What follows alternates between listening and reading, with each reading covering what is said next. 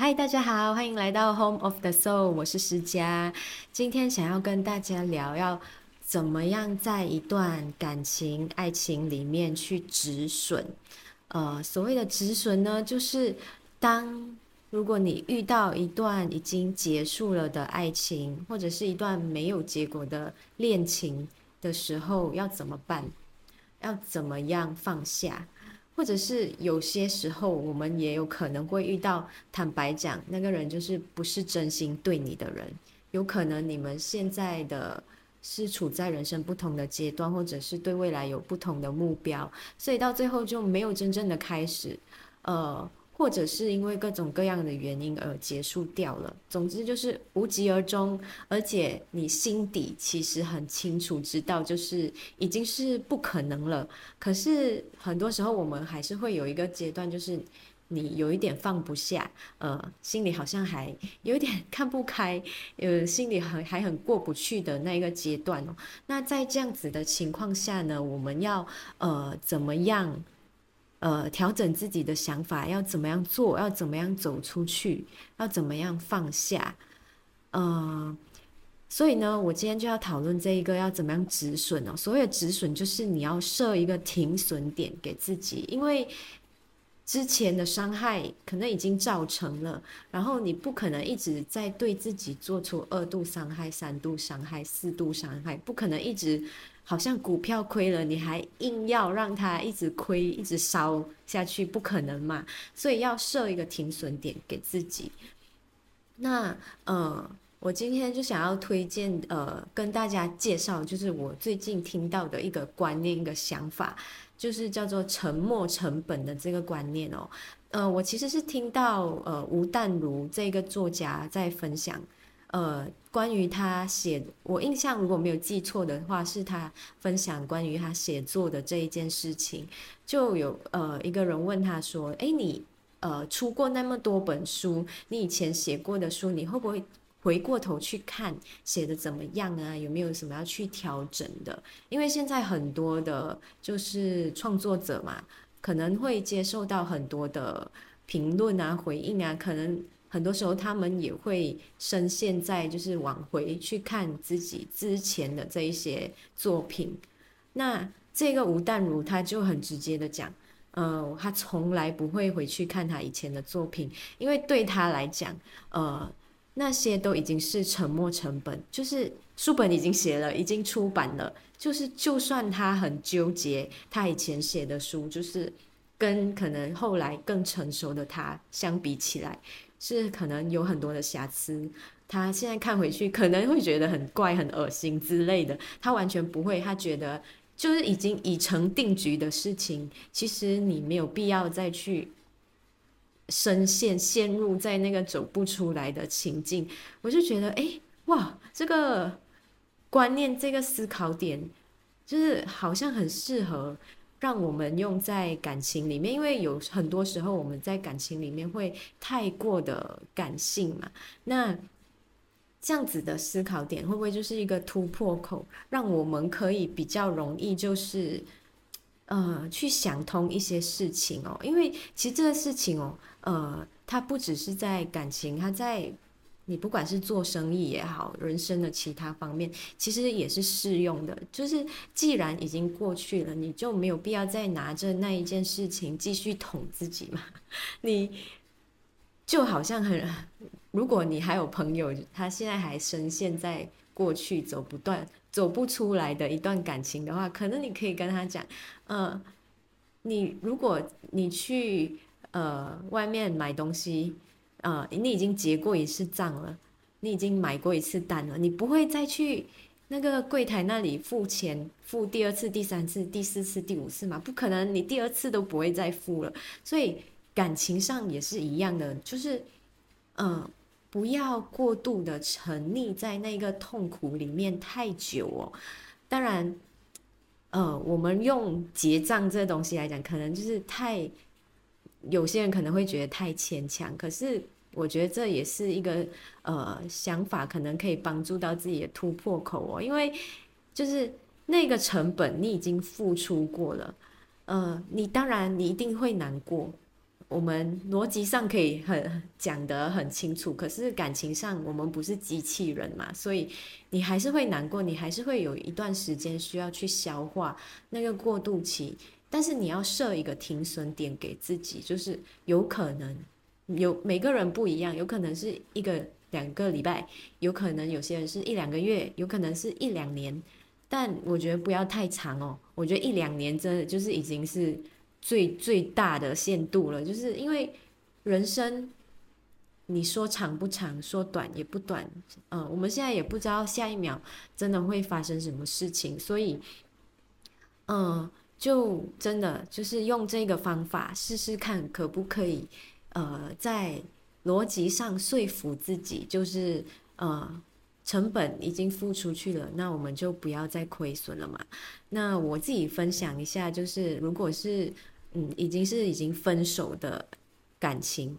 或者是还在犹豫要不要分手的人，我可以分享，就是我自己的一段经历哦。就是那故事很长啊，如果有兴趣的，可以看我之前的上一支影片，就是在讲我呃八年长达八年的初恋，我怎么样决定要不要分手，然后分手前后的整个状态是怎么样的。呃，那但但是我今天想要。呃，分享的就是那个逻辑上的那个突破口，要怎么样把自己敲醒，怎么样把自己打醒哦。就是我当时候其实是突然间觉得说，因为原本我会觉得说，哎，八年了，我真的要放弃吗？我努力了这么久，我经营了这么久，我爱了这么久的一段这样子的感情，如果我放下，是不是很浪费？我已经用了这么多的心力去经营，然后，当然。情感上、逻辑上都说不过去，可是后来我我觉得，我突然间想到，哎，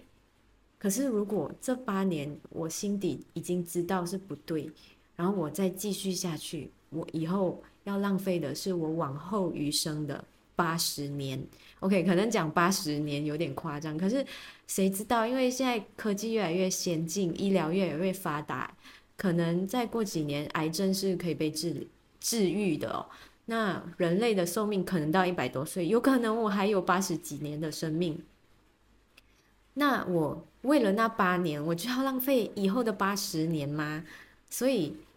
我就现在回想起来，哎，这也可以套用在就是沉没成本的这一个观念上哦。就是我当时候就是突然想通这个点之后，我就觉得说，哎呀。多一两个月我都忍不下去了，我就是要立刻分手。就是我的生命，就是我们的每一个人的生命都很珍贵。你拖着别人，你同时也拖着你自己，对对方和对自己都其实都挺不好、挺不公平的啦。所以，嗯，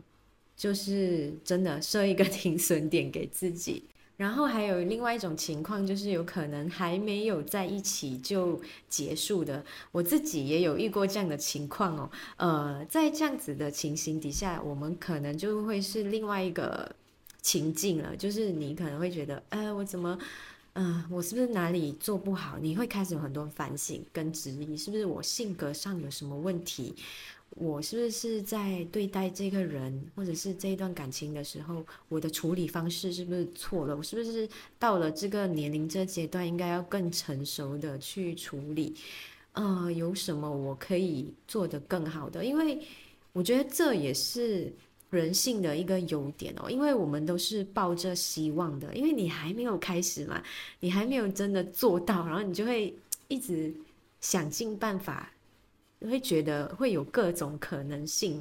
然后也有可能有时候你就会开始因为自责太多，你就会觉得啊，是不是我自己太笨太傻，付出这么多那个人都不值得，然后开始反而变成是怪罪另外一个人，因为你我们都会有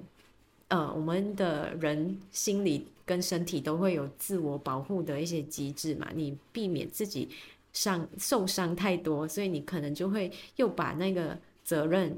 放到对方身上，嗯，然后我我建议这个时候你可以就是冷静下来，深呼吸，可能跟朋友聊聊天，或者自己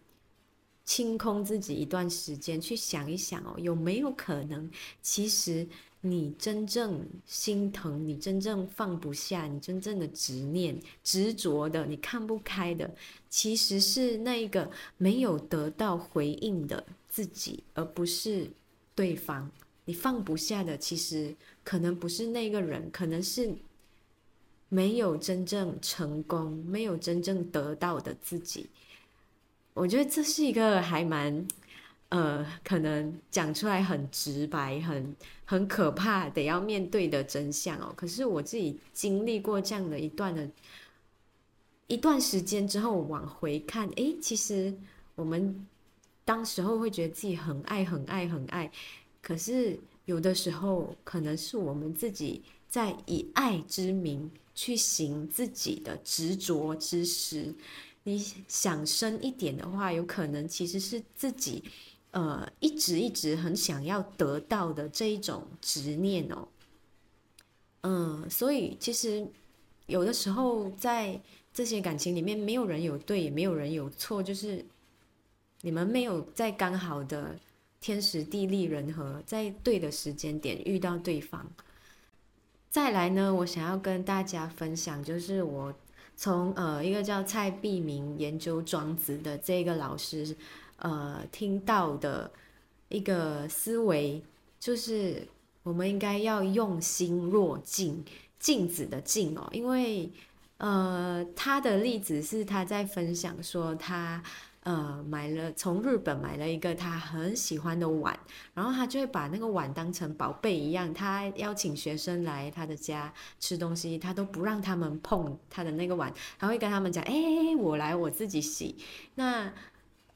对他来讲，因为那个碗是他的心肝宝贝，所以他千万不能让别人弄碎。呃，那庄子的这一句话呢？其实就是要我们对待自己的身体、自己的心，像一面镜子一样。镜子是像玻璃一样，它很容易就会碎掉了。那你如果对待一件你很心爱的，可能你新买的一辆车、一个电脑、一个手机，你都会特别小心的去对待它、保护它。那我们的心。是多么的珍贵，可是我们却可以一次又一次的去伤害自己的心。呃，其实这样是真的对，而且我觉得我记得他分享一个很重要的点，就是我如果没有记错的话，就是他讲说，其实我们心里面受到的伤跟外伤，其实是那个痛的程度是不相上下的。你可能心痛的那个痛，有可能跟你呃。遇到车祸脚断掉的那一种痛的那个痛感，你的身体是没有办法分辨的，就是你的心痛有可能那个痛会痛到跟脚断的那一种痛是一样的。然后当我听到这种东西的时候，我就发现，天哪，我们怎么可以这样子没有好好的善待自己的身体？所以呢，如果呃，因为我自己经历过。我相信大家也很多人也都会有经历过，在感情里面或多或少会有受过伤，所以我很很希望就是如果有机会听到这一集，不管是你自己还是你身边的朋友，呃，我希望我们都可以就是很呃，就是可能对待感情的时候，就是女生特别是女生哦，会特别的感性。现在其实很多男生就是也是。会比较感性一点哦。那我们是不是面对感感情的时候，不要完全的感性，就是也把一些理性的成分带入到感情里面去，综合一下，就是可能这样子，在未来我们面对到不同的人际关系，或或许会有更好的解答，或许会有更好的体验，或许会有更好的做法，也不一定。那最后呢，就是，呃，希望大家就是可以好好的放下，好好的走出来，然后真的不要呃一直活在那一些没有结果的感情的遗憾里面，因为生命还很长，还很精彩。那好了，今天就到这样啦，